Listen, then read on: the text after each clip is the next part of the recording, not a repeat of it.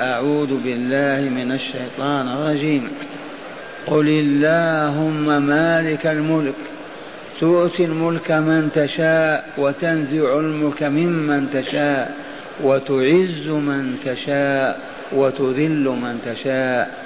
بيدك الخير إنك على كل شيء قدير.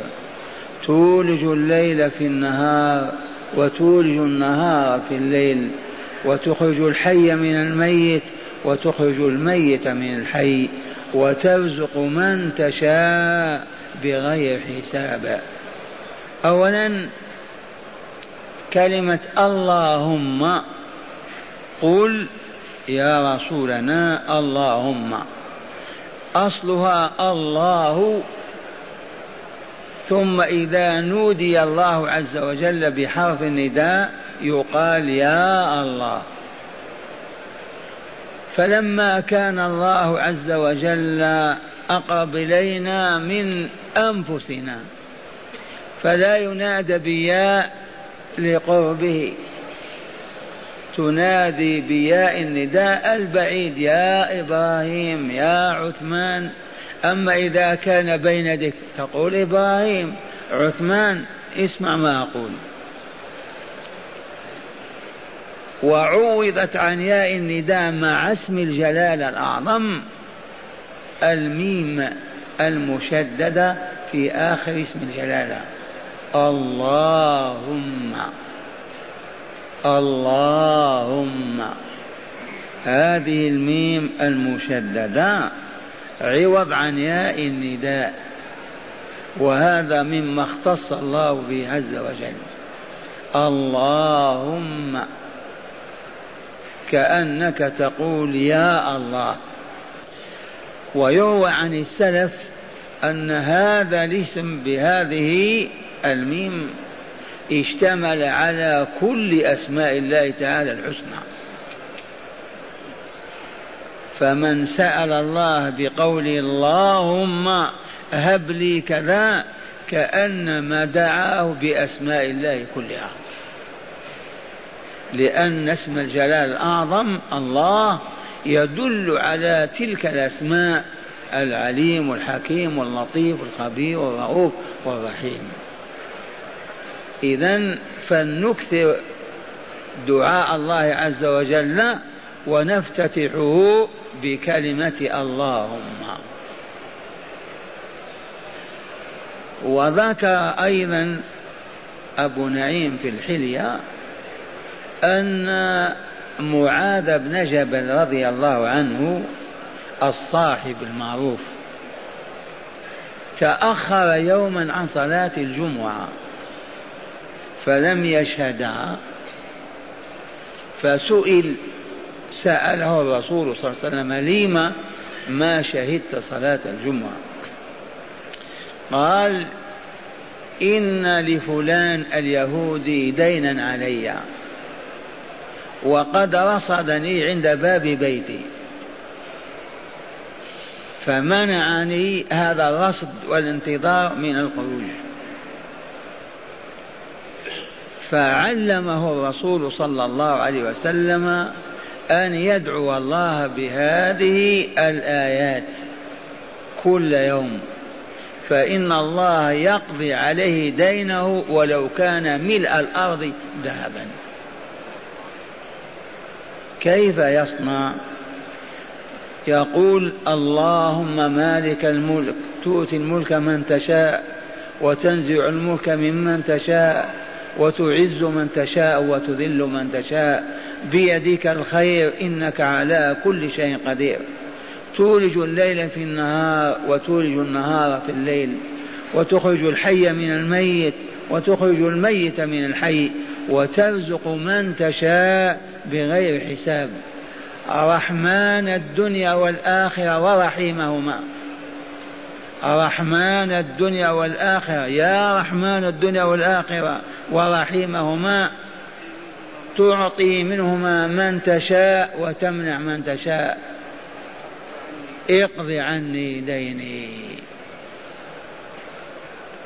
لازمها يا عبد الله إن كنت مدينا. لا تفطر تقولها يوميا فإن الله سيقضي عنك دينك.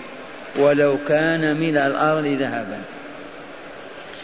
وكان بالحلقة أحد الصالحين أقسم بالله لقد كان عليه سبعون ألف دين وقضيت في أيام.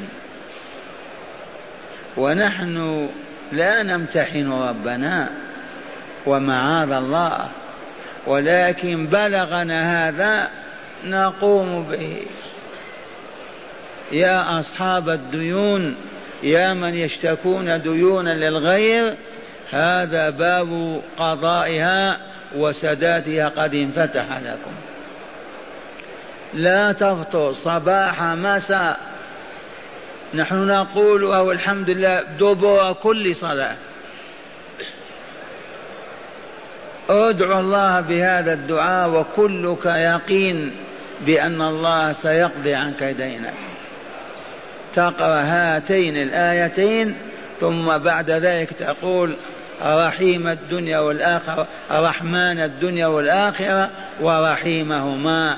اقض عني ديني. ترزق من تشاء اقض عني ديني.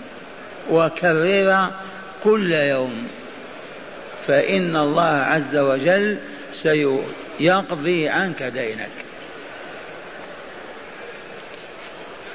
والحديث هكذا كما ذكره القرطبي. نعم.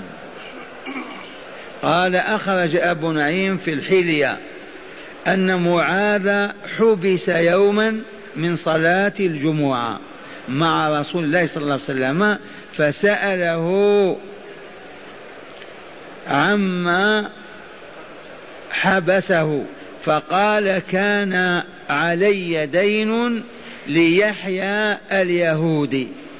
فوقف فوقف عند بابي يرصدني. فقال له النبي صلى الله عليه وسلم أتحب أن يقضى عنك دينك؟ قال قلت نعم. قال اقرأ كل يوم قل اللهم مالك الملك إلى قوله بغير حساب. الآيتين. ثم قل رحمن الدنيا والآخرة ورحيمهما. أي يا رحمن الدنيا والآخرة ورحيمهما. تعطي منها من تشاء وتمنع من تشاء. اقض عني ديني. فلو كان عليك ملء الأرض دينا لأداه عنك. كيف ترون هذه الفائدة؟ يا أيها المدينون هذا باب قضاء ديونكم قد انفتح فلا تحرموا. ما يمنعك أن تتملق ربك مره في الليل ومره في النهار. اللهم مالك الملك تؤتي الملك من تشاء وتنزع الملك ممن تشاء وتعز من تشاء وتذل من تشاء. بيدك الخير إنك على كل شيء قدير. تولج الليل في النهار وتولج النهار في الليل وتخرج الحي من الميت وتخرج الميت من الحي وترزق من تشاء بغير حساب. رحمن الدنيا والآخرة ورحيمهما. تعطي منها من تشاء وتمنع من تشاء. اقض عني ديني اقض عني ديني. وكرر هذا الالتجاء الصادق. وكلك يقين في أن الله سيؤدي عنك هذا الدين. فإنك والله لن تحرم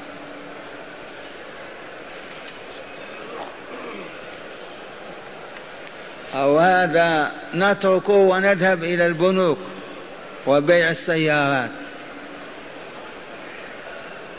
يا شيخ ما علمنا هذا ما عرفناه إلى اليوم وإلا ما وقعنا في ذلك. أعيد الآيتان من سورة آل عمران. افتح المصحف تجدهما. ما تعرف تقرأ اجلس إلى بنتك أو ابنك يقرأ وتعلم عنه الآيتين فاحفظهما. فإذا حفظت الآيتين بقي نصف الحديث الرحمن الدنيا والآخرة ورحيمهما. تعطي منهما ما تشاء وتمنع من تشاء. اقضي عني ديني. وكرر هذا اليوم بعد اليوم حتى تنفرج عنك الحال ويقضى دينك. وأهل العلم يرغبون في تلاوة هذه الآية الآيتين دبر كل صلاة. نقرأ آية الكرسي ونضيف إليها شهد الله لا وقل اللهم مالك الملك. ذكر رباني كلام الله نتملق به إليه ونتزلف. ما المانع؟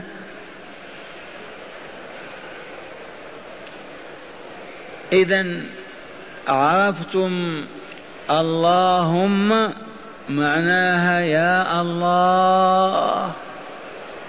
لما عدلنا عن يا الله إلى اللهم؟ لأن الله قريب منا. ما هو ببعيد؟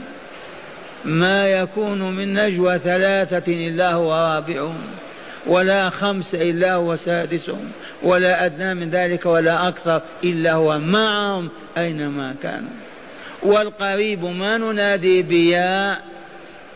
هذا واقعنا وإلا لا؟ أخوك بين يديك تقول يا إبراهيم؟ تقول إبراهيم صب الماء. إبراهيم قم لكذا. أليس كذلك؟ والبعيد محتاج إلى أن تقول يا إبراهيم ولما كان الله أقرب إلينا من حبل الوريد منا فجاءنا بهذه الكلمة الطيبة منا منه وفضلا بلغتنا بلغتنا عن رسوله صلى الله عليه وسلم. اللهم هذا الله يعلم رسوله. قل ما قال قل اللهم إلا إذا قلنا قل اللهم حسب القراءة حركنا اللام الساكنة قلنا قل اللهم لأن اسم الله إذا سبق بحرف جر يلين ويرقق ما يفخم كأن تقول بسم الله وتقول وصلى الله أليس كذلك؟ تقول هذا من فضل الله وتقول هذا فضل الله يؤتيه من يشاء. اسم الجلالة إذا سبقه جر يأتي بالرقيق. بسم الله. من فضل الله. وإن سبقه رفع وإلا نصب يفخم. قال الله جل جلاله. أما الحمد لله. كذلك قل اللهم. لكن لما ما فيه قل ماذا تقول؟ اللهم. اللهم أي يا الله. ما من الآمر بهذا؟ الله عز وجل أمر رسوله صلى الله عليه وسلم أن يقول هذا. ما المناسبة؟ المناسبة اليهود رفضوا الدخول في الإسلام على علم ما يريدون الإسلام. لما؟ طلبا للملك طلبا للسيادة طلبا للعزة والدولة والسلطان. كيف يطمعون في هذا الطمع؟ وهم شراذ ممزقة هنا وهناك. ما أيسوا قالوا إذا دخلنا في الإسلام وأصبحنا أتباعا للنبي الخاتم صلى الله عليه وسلم انتهى أملنا في إيجاد مملكة بني إسرائيل. نهائيا. والأمر واضح إذا دخلوا في الإسلام يكونون مملكة في الإسلام لبني إسرائيل ما هو معقول؟ خطأ. فآثروا الدنيا على الآخرة. انتبهتم؟ وغرر بهم علماءهم وقالوا وإن كفرتم بمحمد ودينه رجاء أن يعود إليكم ملككم ودينكم فالنار إن عذبتم بها لن تزيد على أيام معدودات. فاصبروا إذا على الكفر. هل فهم السامعون هذه الحقيقة؟ وما زال اليهود إلى الآن يعملون بكل الإمكانيات لتحقيقها وإلا لا؟ يضحون بأعراضهم بدمائهم بوجودهم من أجل أن يقيموا مملكة بني إسرائيل. كالتي كانت لهم على عهد داود وسليمان. لكن لحمقهم وجهلهم وضلالهم أرادوا أن يكونوها من حيث لا تكونوا. لأن الذي يعطي الملك هو الله. لا أن تعلن الحرب على الله ليعطيك الملك أنت أحمق. قل يا رسولنا اللهم مالك الملك تؤتي الملك من تشاء. والنصارى كذلك والمجوس كاليهود حاربوا الإسلام من أجل الملك لبقاء الدولة والسلطان. وإن شئتم حلفت لكم بالله. رفضوا الإسلام لبقاء دولتهم وسلطانهم. إذ الإسلام إذا دخلوا فيه عمتهم رحمة الله وأصبحوا عابدين لله مسلمين. ما في عنتريات وتعالي وعزة وسلطان. هكذا يعلم الله تعالى رسوله أن يقول اللهم مالك الملك. ولفظ الملك يشمل كل مملوك. لا تفهم منه فقط الدولة. كل ما نملك يسمى ملكا ولا لا؟ ما تقول هذا الدار ملكي؟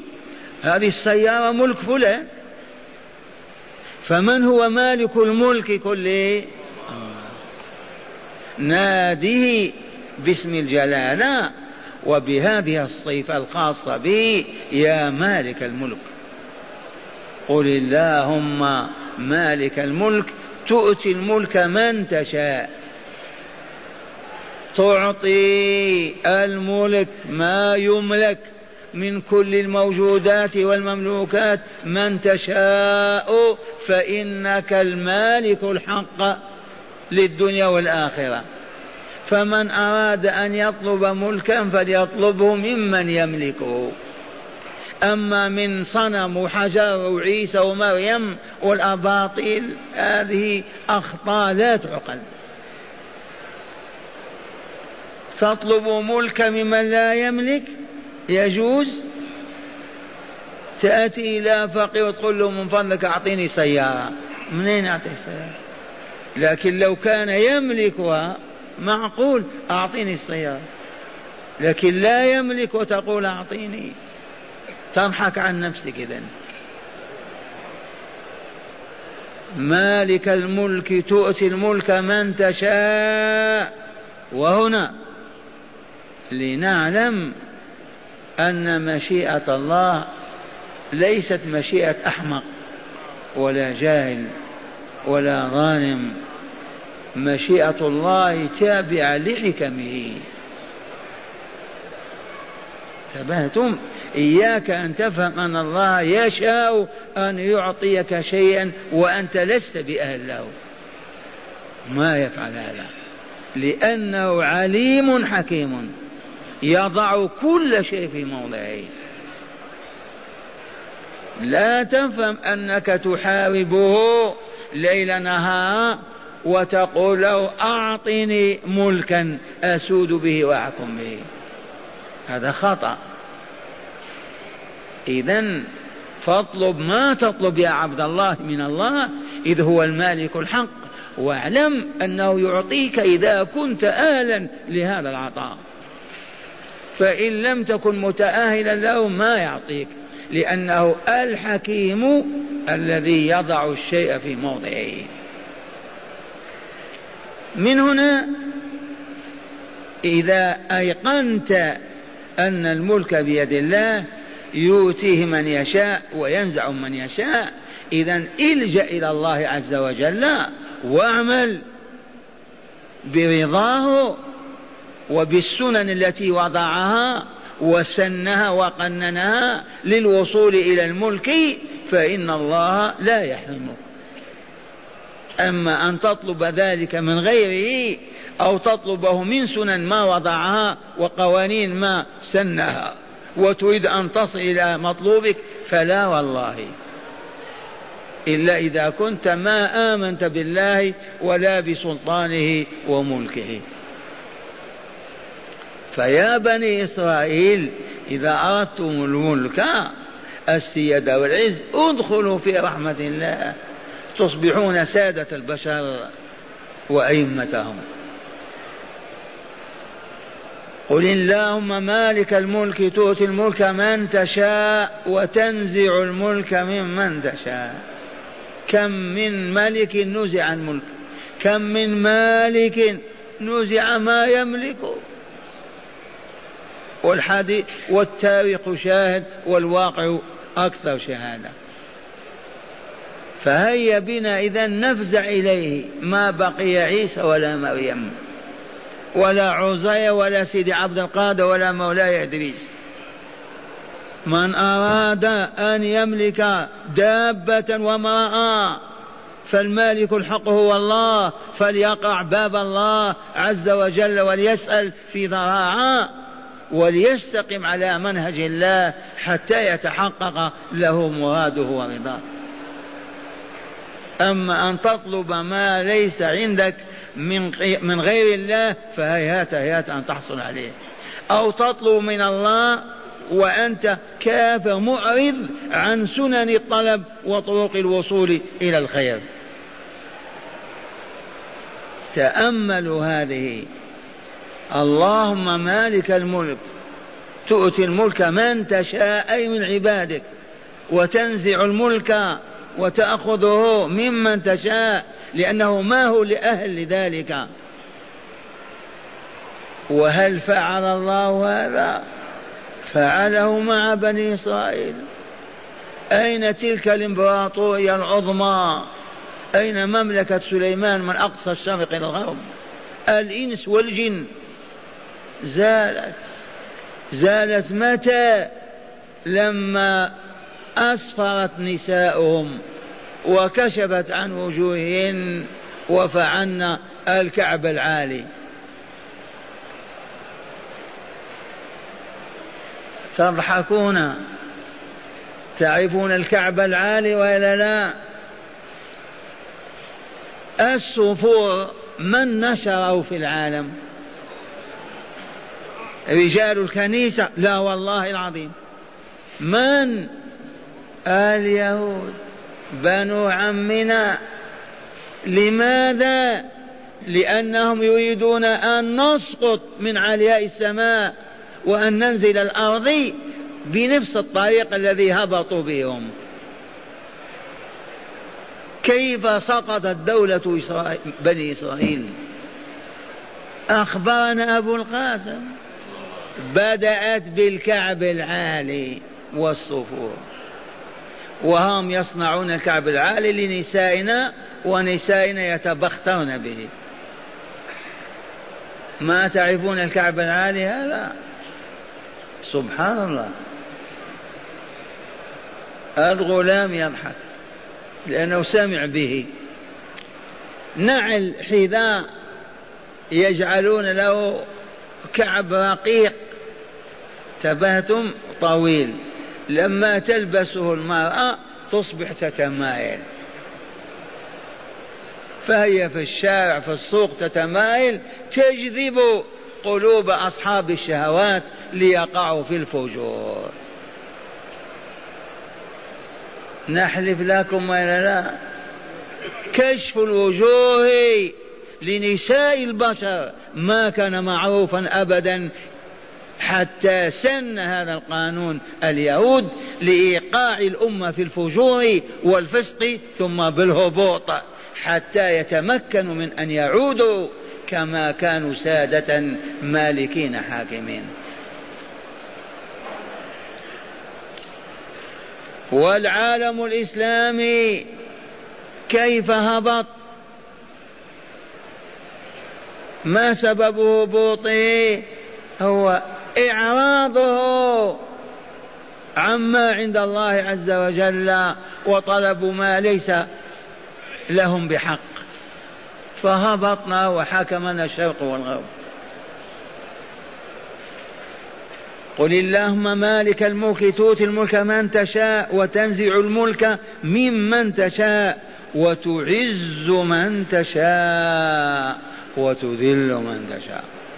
ما بقي ولي يدعى ولا عيسى ولا مريم ولا البتول ولا الحيل ولا السحر ولا ولا. يا من يريد العزة اطلبه من الله. يا من يخاف الذل افزع إلى الله. يا طالب الملك اقرع باب الله. ما فيه الله. ماذا فعل الله باليهود والنصارى؟ حتى العرب الذين كانوا يطالبون بالملك علمهم من أين يؤتى الملك وكيف يطلب. إلى الآن من أراد أن يعز ما هو سبيل العز؟ ها؟ المال والقوة والسلطان؟ والله لا يذل. أين روسيا؟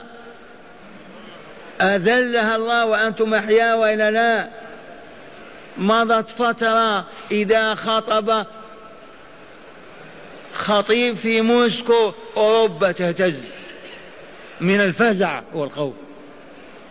أين هي؟ قالوا لا إله والحياة مادة وأرادوا أن يخلقوا البشر خلقا جديدا. ما مضى عليها ثمانون سنة؟ أين عزها؟ مجموعة من الشيشان جمع شاش على رأس. أذلتهم وأخزتهم وحطمتهم أبعد هذا نطلب العزة من غير الله؟ يا شيخ علمنا كيف نطلب العز من الله بالدعاء فقط أو بالأخذ بالأسباب والسنن؟ بالدعاء وبالأخذ بالأسباب أول شيء أن تعرف أن العز يملكه الله وأنه لا يطلب إلا من الله. ثم تقبل على الله طالبا سائلا ضارعا آخذا بالأسباب التي وضعها لأن تعز وتسود. والأمر عندنا سهل. فقط رجع صادقة إلى الله. أربع وعشرين ساعة ولا أعز من المسلمين في الأرض. أربع وعشرين ساعة فقط. بيدك الخير لا بيد سواك يا ربي. بيدك الخير تعطيه من تشاء وتمنع من تشاء. مفاتيح الكون بيدك وعنده مفاتيح الغيب لا يعلمها إلا هو. افزعوا إلى الله. ما بقي والله بين من يقول يا سيدي عبد القادر أبدا. ولا يا رسول الله ولا يا فاطمة بعد الليلة. ولا يا حسين ولا إدريس. عرفنا يا ربي أنه لا مالك إلا أنت. أنت الملك الحق بيدك الملك تهب من تشاء وتمنع من تشاء تعز من تشاء وتذل من تشاء. ولو عرف المؤمنون والمؤمنات هذا والله ما قالوا يا رجال البلاد أو يا مولى بغداد يا راعي الحمراء يا عيدروس يا حسين لكن ما عرفوا ثم الذين يريدون أن يطلبوا ملكا. ثبات كيف يطلبونه مثلا بلد من بلاد المسلمين أراد شبانها أن يطلبوا الحكم أن يصبحوا الحاكمين. ما الطريق؟ الطريق أن يفزعوا إلى الله ويطرحوا بين يديه يبكون الليل والنهار. يزكون أنفسهم ويطهرون حتى تصبح كأرواح الملائكة. حينئذ إذا رفعوا أكفهم إلى الله أن يزول من شاء أن يزول؟ والله لأزاله الله. أما فقط بالعنترية والكلام الفارغ وال والمفجرات أيضا. هو تابع لهو. لا تلمهم يا شيخ ما عرفوا. إي والله ما عرفوا. من عرفهم. ما تربوا في حجور الصالحين. لا أعواما قليلة ولا كثيرة ولهذا تلتهم النار كل واحد الصالح والطالح. سنة الله عز وجل. بيدك لا بيد غيرك الخير والشر أيضا. ولكن لا حاجة إلى ذكر الشر لأننا نريد أن نسأل الخير. ما نريد أن تسقط دولتنا أو نمرض أو نصاب بالفقر. يؤتي بيدك الخير إنك على كل شيء قدير. ذكر السيوطي في تفسيره عند نهاية سورة التوبة ومختومة سورة المائدة ومختومة وهو على كل شيء قدير. قال على كل شيء قدير إلا على إيجاد إله مثله. فهذا الكلام يقال هذا. قال على كل شيء قدير باستثناء أنه لا يوجد إلها مثله. أقول تنبيها هذا الكلام لا يقال لأن الله يخاطبنا بما تعارفنا عليه وما تعايشنا فيه من أمور دنيانا. على كل شيء قدير أن يملك أن يعزل يحيي يميت يعطي يمنع يدخل الجنة يدخل النار على كل شيء قدير. لما نستثني إلا ذاتا كذاته. أي داع إلى هذا؟ هذه الجملة التعليلية إنك على كل شيء قدير. فمن هنا سن الله سنته للوصول إليه. تقول رب إنك على كل شيء قدير ارزقني أولادا صالحين وأنت تأبى أن تتزوج. عرض عليك والدك الزواج قلت ما أتزوج. وتقول رب ارزقني أولادا صالحين. يجوز هذا الدعاء. أو تقول يا رب إنك على كل شيء قدير فاجعلني نبي آخر هذه الأمة. هذا يجوز الكلام هذا؟ وأنت تعرف أن النبوة ختمها أو تقول ربي أعلم أنك على كل شيء قدير. أخرج مني عنصر من الذهب. نعيش عليه. ما جرت سنة الله بهذا. فلا بد وأن تطلب الله الذي على كل شيء قدير. ما جرت به سنته في خلقه. لا تناقض سنن الله. اللهم مالك الملك تؤتي الملك من تشاء وتنزع الملك ممن تشاء وتعز من تشاء وتذل من تشاء. بيدك الخير إنك على كل شيء قدير. مثلا أراد ملك أن يدوم ملكه. ويسأل الله عز وجل. بدون ما يأخذ بأسباب البقاء. يستجاب له. إذا يدوم الملك بالعدل وإقامة الشرعية وعبادة الرحمن عز وجل. أي طاعة الله في كل ما أمر به ونهى عنه. ومن ذلك إعداد العدة للجهاد والقتال والتسلح وصناعة ذلك.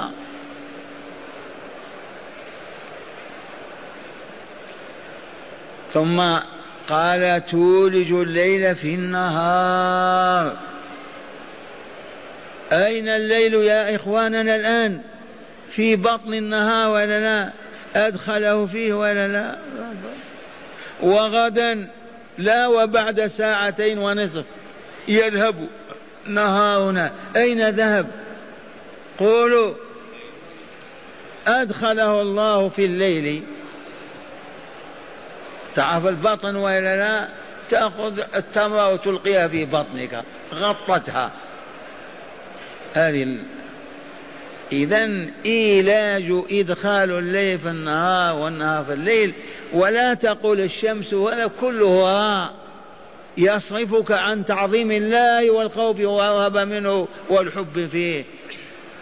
والشمس من أدارها في فلكها حتى تكون الليل والنهار. انظر أمامك. أنت في رابعة النار. لا ليلة أين الليل؟ أمك وأبوك طرداه. أهل البلاد زجراه. انظر هذا.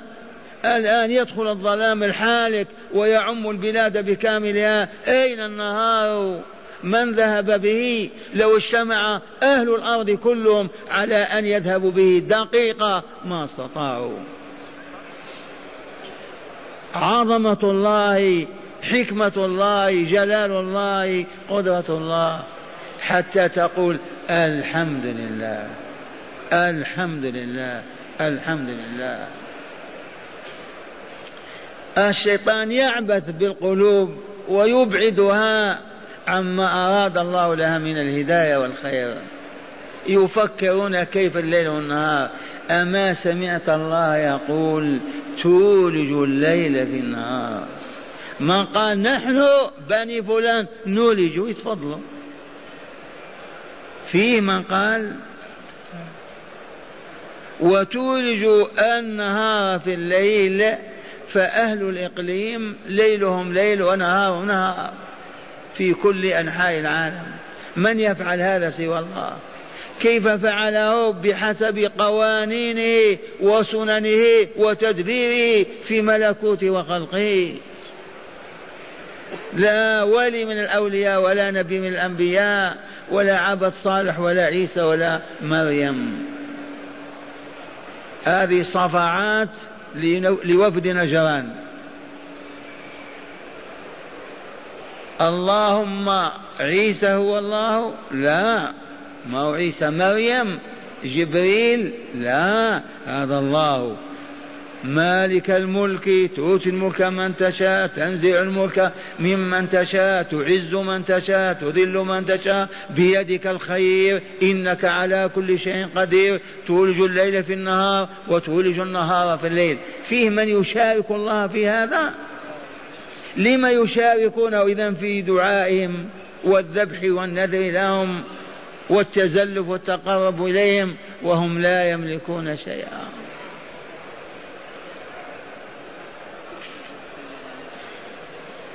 وأخرى أعظم من الأولى لا أستغفر الله ما يعظم. كيف؟ لأننا نقول والله لو يجتمع أهل الأرض على أن يغيروا نظام الليل والنهار والله ما استطاع أبدا.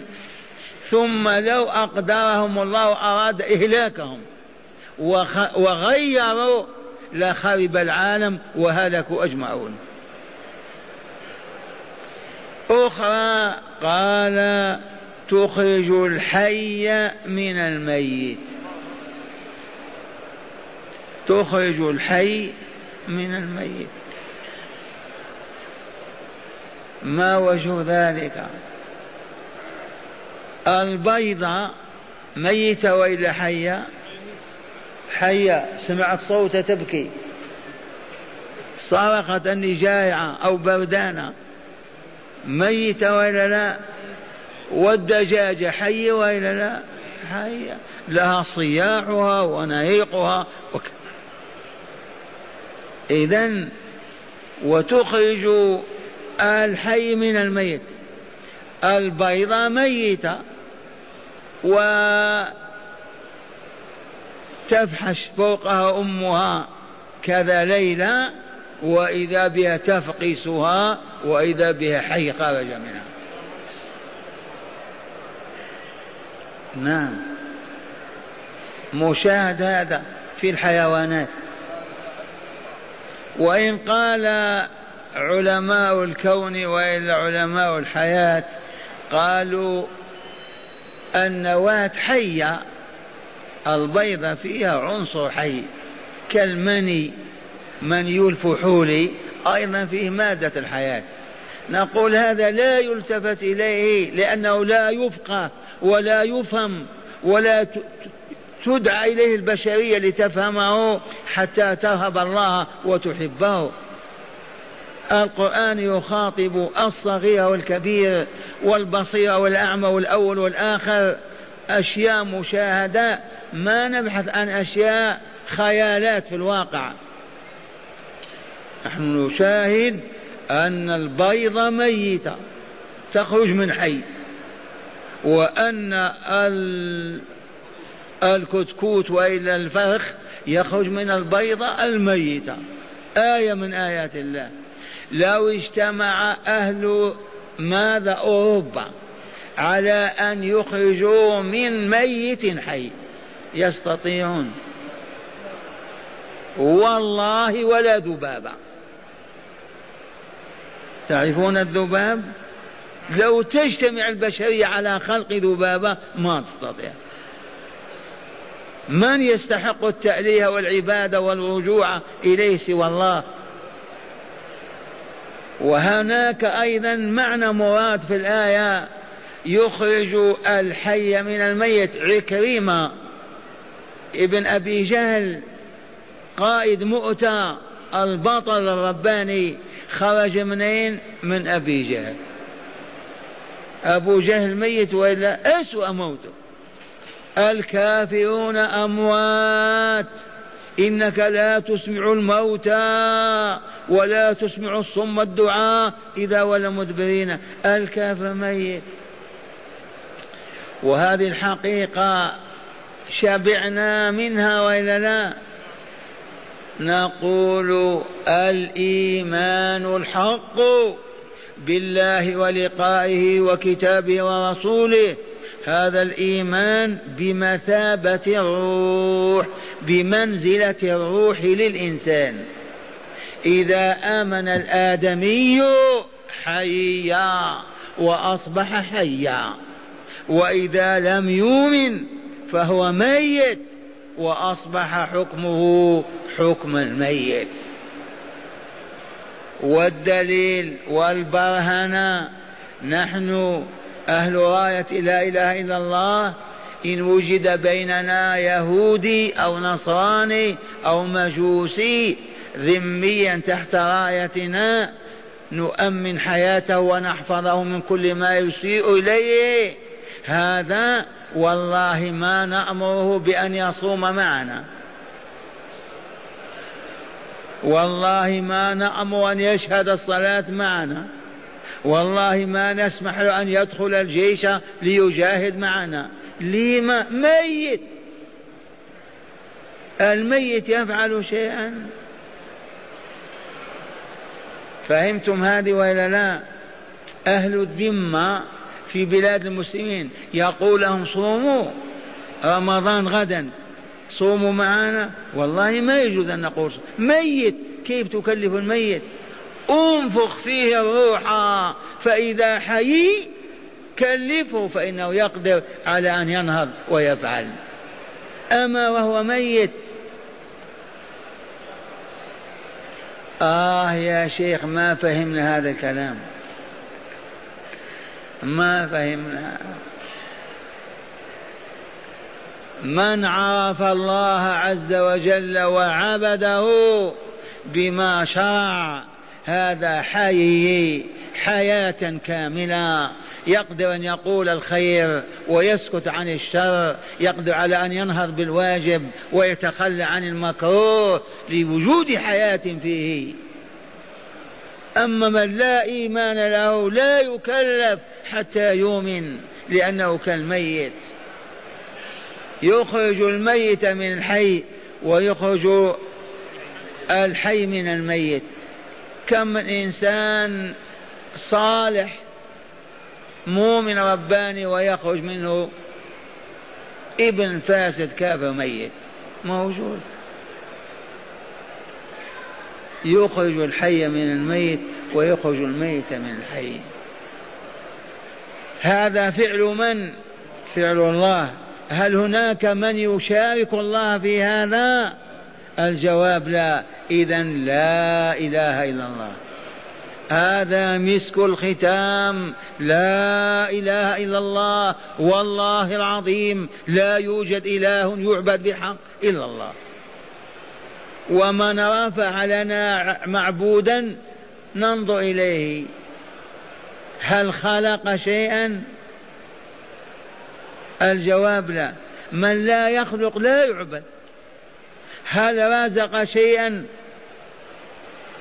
لو تتفق البشرية على إيجاد غذاء ما أوجده الله. وتعرض عن اللحم والخضار والحب. تستطيع البشرية؟ الخالق الرازق المدبر للحياة بالإحياء والإماتة والإعطاء والمنع والإعزاز والإذلال. هذا هو الله جل جلاله. فلا يعبد إلا هو.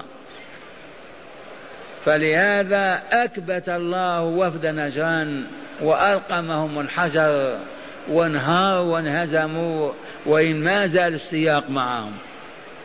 لأنهم جاءوا يجادلون في رسولنا على أن عيسى ابن الله وأنه إله مع الله تعالوا.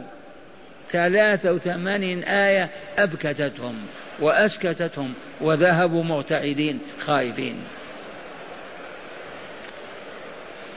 قال وترزق من تشاء بغير حساب. تبات يا ربي أنت مالك الملك أنت ذو الجلال والإكرام. ترزق من تشاء من عبادك من مخلوقاتك. من تشاء رزقه ترزقه وتوفر رزقه وتعطيه بدون حساب. ما هو بالعد؟ قنطار لحم أو صاع شعير. ترزق من تشاء رزقه بغير حساب. ليس هناك من يحسب عليك أو يحاسبك لماذا أنفقت كذا أو أعطيت كذا. وترزق أيضا من تشاء بغير حساب فتعطيه العطاء الوافي الذي ما يحتاج إلى عد ولا إلى حسب. حساب. ذي مظاهر الربوبية. المستلزمة للألوهية.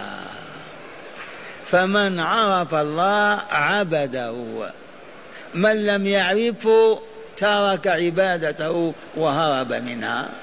لما ليخسر خسرانا أبديا في الحياتين الأولى العاجلة والآخرة الآجلة.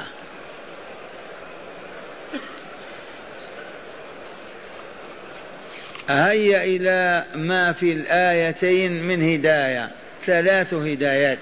قال الأولى فضل الدعاء بهاتين الآيتين بأن يقرأهما العبد ثم يقول رحمن الدنيا والآخرة ورحيمهما تعطي منهما من تشاء وتمنع من تشاء.